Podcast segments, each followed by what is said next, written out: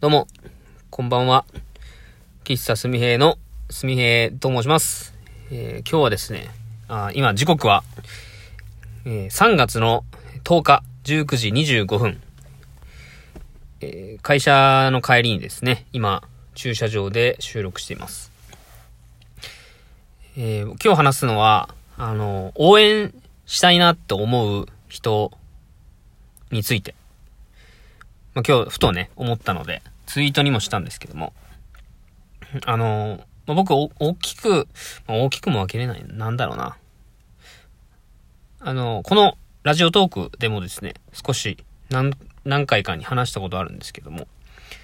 徳之島の国産コーヒーの話、あとは、えー、ペレットストーブの話をさせてもらったと思うんですけども、あの、まあ、応援したいなって思う取り組みプロジェクト。なので応援はしてる、応援をしてるんですけども、えー、もっとね、こう突き詰めていくと、それを核でやっている人が、なんかなんだろうな、すごいって言うと、なんか、崇め立てまつってる感じになっちゃうんであれなんですけども、憧れの存在である。というか、まあ、この、この人になりたいな、みたいな感じの人がやってるプロジェクトは、漏れなく応援してるなって思いました。で、今日ですね、そのツイートで、再開産業、まあ、の、僕会社勤めでですね、会社でペレットストーブ、新潟日本社がある再開産業さんのペレットストーブを販売設置してるんですが、そのペレットストーブを開発、もう一番最初に開発した人開発隊長って今言われてますけども、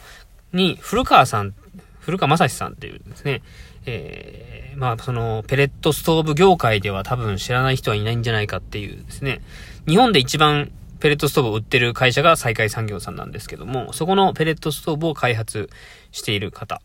が、その古川さんっていうんですね。で、その方、僕何度かですね、今まで3、4回お会いしたことがあるんですけども、非常にまあ元気でですね、ニコニコされていて、で、時にこう厳し、厳しい真剣な表情をされたり、まあかといって、なんかこう気難しい感じのことは全然なくって、ものすごく、あの、気さくな方なんですよ。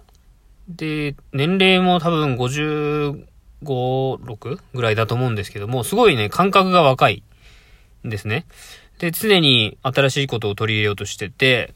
で、クラウドファンディングにもや、挑戦したりとか、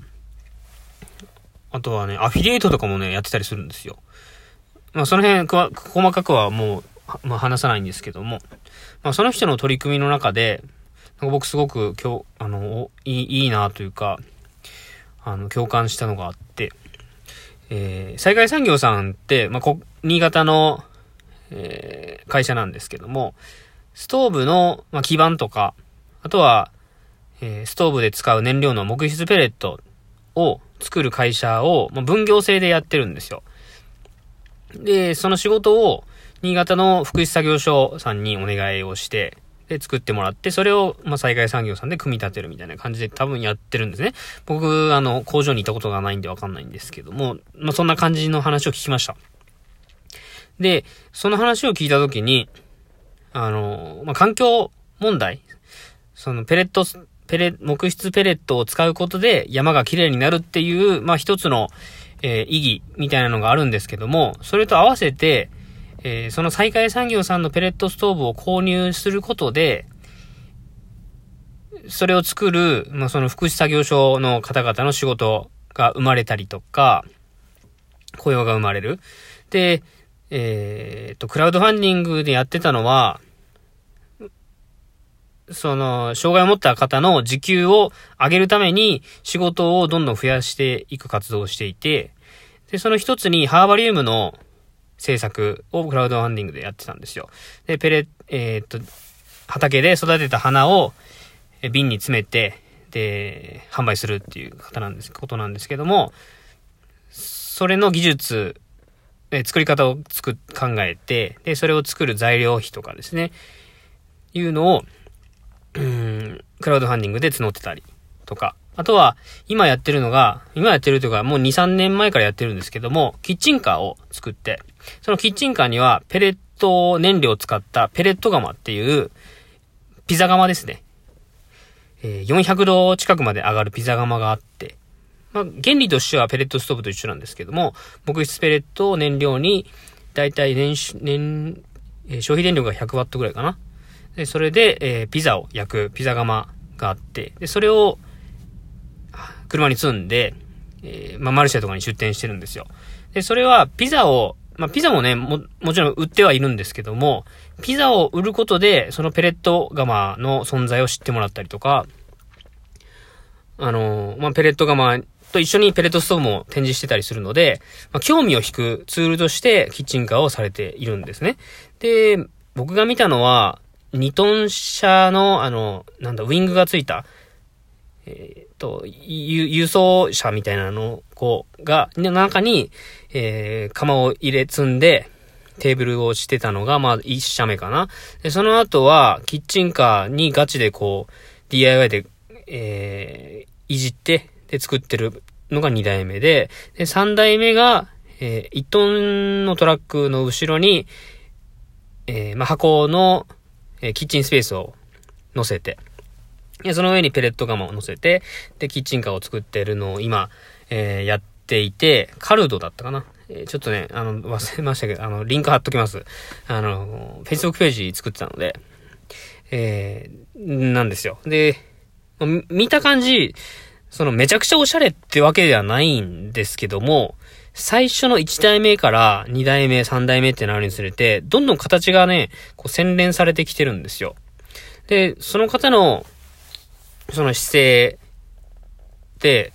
その自分でまずやってみるんですけども、やら、やれないところはいろんな方にこう力を貸してもらっていて、多分お願いするっていうよりも力を貸してくれる人が多分周りにはどん、集まってくるんだと思うんですね。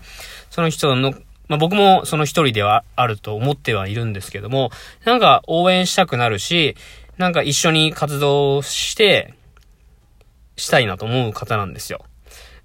で、最初に話しましたけど、すごい気さくで、気ま、気ま、気難しい感じじゃなくて、もう行動で示してくれる方なんですよ。で、その人がですね、まあ、その、あ僕が Facebook ページにコメントの残したと、残した時に、あすごい楽しそうな活動ですね、と。で、えっ、と、ペレット釜を積んだキッチンが新しく作ったんですね、みたいなコメントをしたら、あの、最近ね、徐々に、こう、ペレットストーブの認知もされてきてて、で、キッチンカーの認知もされてきてて、で、お店に出せば、かなりの方が、あの、食べて、ピザを食べてくれると。で、ピザを食べてくれれば、そのピザ生地も、ピザ生地自体も福祉作業所さんに作ってもらってるやつを使ってるんですね。で、ペレットストーブの燃料時でも作業所で使ってるので、えーペレットストーブの宣伝にもなるし、えー古川さんが動けば動くほど、売れていくわけなんですよ。で、そこで雇用が生まれてるんですね。で、それを、なんかこう、普通にやってる姿が、すごい、僕は、尊敬できる、できて、なんかあの、僕も、まあ、その人の話を聞いたからっていうのもありますけど、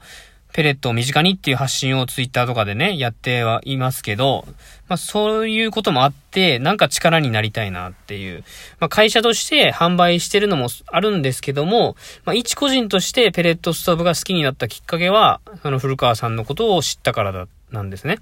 で、僕も、まあ、応援するために、えー、き、ラクダくんっていうね、あの、グリルヒーターを、えー、自腹で買いました。で、それで、えー友達の畑でですね、ピザを焼いたり、えーカレーを作ったりみたいな活動もちょっとしたことはあるんですけども、なかなか、その、やれる、えータイミングというか、まあ、場所も、あんまな、長かったという言い訳ではありますが、なくて。で、今、まあちょっと倉庫にね、眠ってはいるんですけども、うーんと、前回ね、キッチンカーを、キッチンカーと移動販売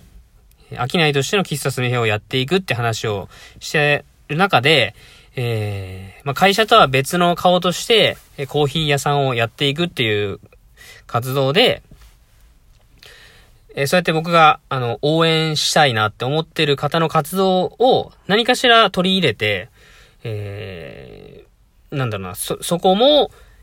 えー、なんだ、宣伝カーじゃないけど、そういう場所にしたいなと思ってるんですよ。で、一つ、まあ僕の頭の中にあるのは、